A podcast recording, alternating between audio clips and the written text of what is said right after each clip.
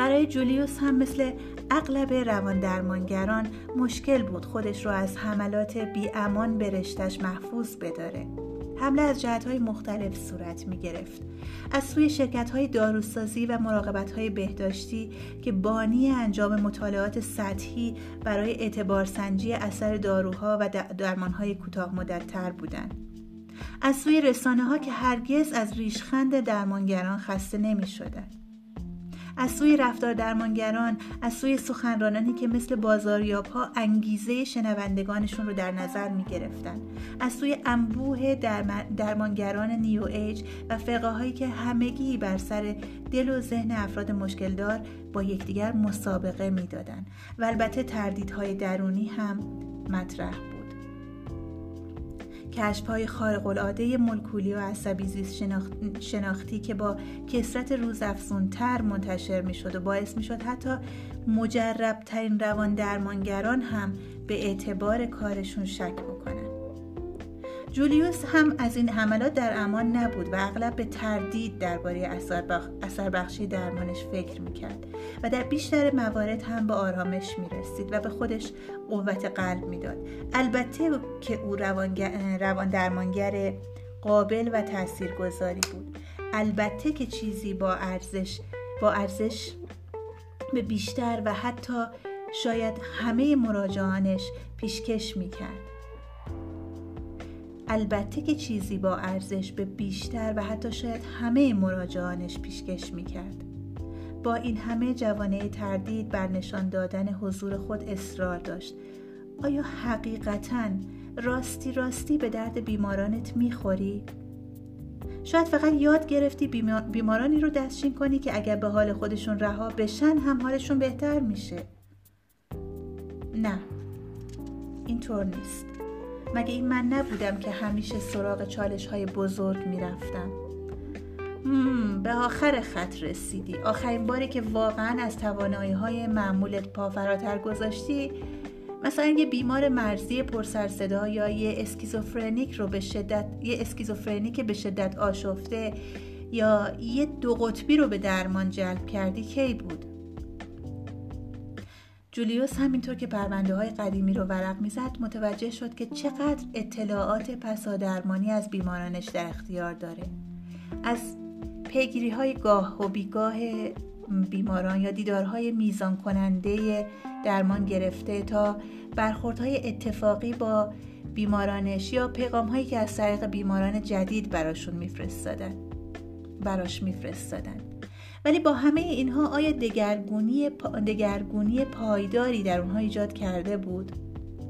شاید نتایجش موقتی بودن. شاید بسیاری از بیمارانی که در درمانش موفق درمانشون موفق بوده دچار عود شدن و با حسن نیت محض این موضوع رو ازش مخفی نگه داشتن.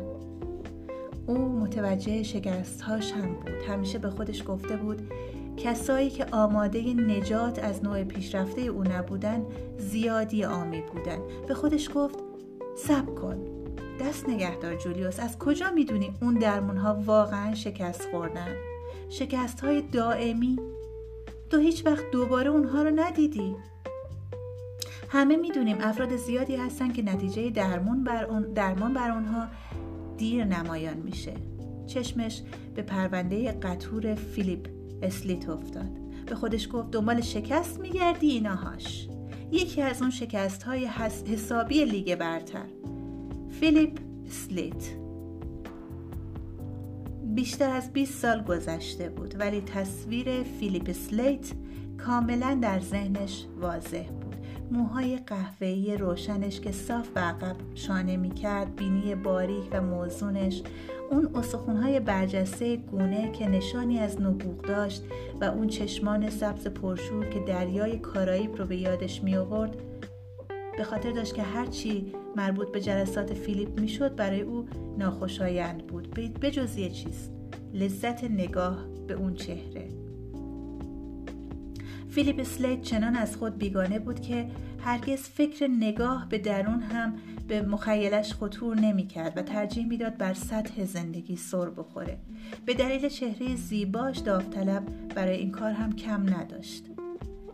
جولیوس همینطور که پرونده فیلیپ رو ورق می‌زد سرش رو تکون داد. جلساتی که سه سال طول کشید. همه اون ارتباط و حمایت و مراقبت و همه اون تعبیرها بدون نجوایی از پیشرفت. شگفتآوره. شاید او اون روان درمانگری که خودش فکر می‌کرد نبود. به خودش گفت دست نگه دار فوری نتیجه گیری نکن. اگر فیلیپ هیچ چیزی از درمان آیدش نشده بود چرا سه سال ادامش داد؟ چرا اون همه پول رو برای هیچ هزینه می‌کرد؟ و خدا می‌دونه که فیلیپ چقدر از پول خرج کردن بیزار بود. شاید اون جلسات فیلیپ رو متحول کرده بود.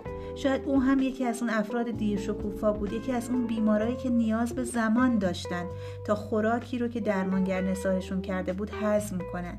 یکی از اونهایی که چیزهایی به درد بخوری از درمانگر رو ذخیره می‌کنن به خانه می‌برن تا مثل استخوان بعدها در تنهایی بنش بکشن. جولیوس بیمارایی رو میشناخت که چنان اهل رقابت بودن که بهبودشون رو پنهان نگه میداشتن. فقط به این دلیل که نمی‌خواستن خوشنودی توانایی کمک به اونها رو به درمانگر پیشکش کنن. حالا این فیلیپ سلیت بود که به ذهنش وارد شده بود و جولیوس نمی‌تونست بیرون بروندش به درونش نقب زده بود و ریشه دوونده بود.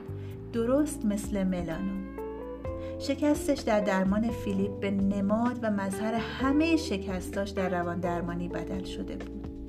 چیزی عجیب و منحصر به فرد درباره فیلیپ سلیت وجود داشت.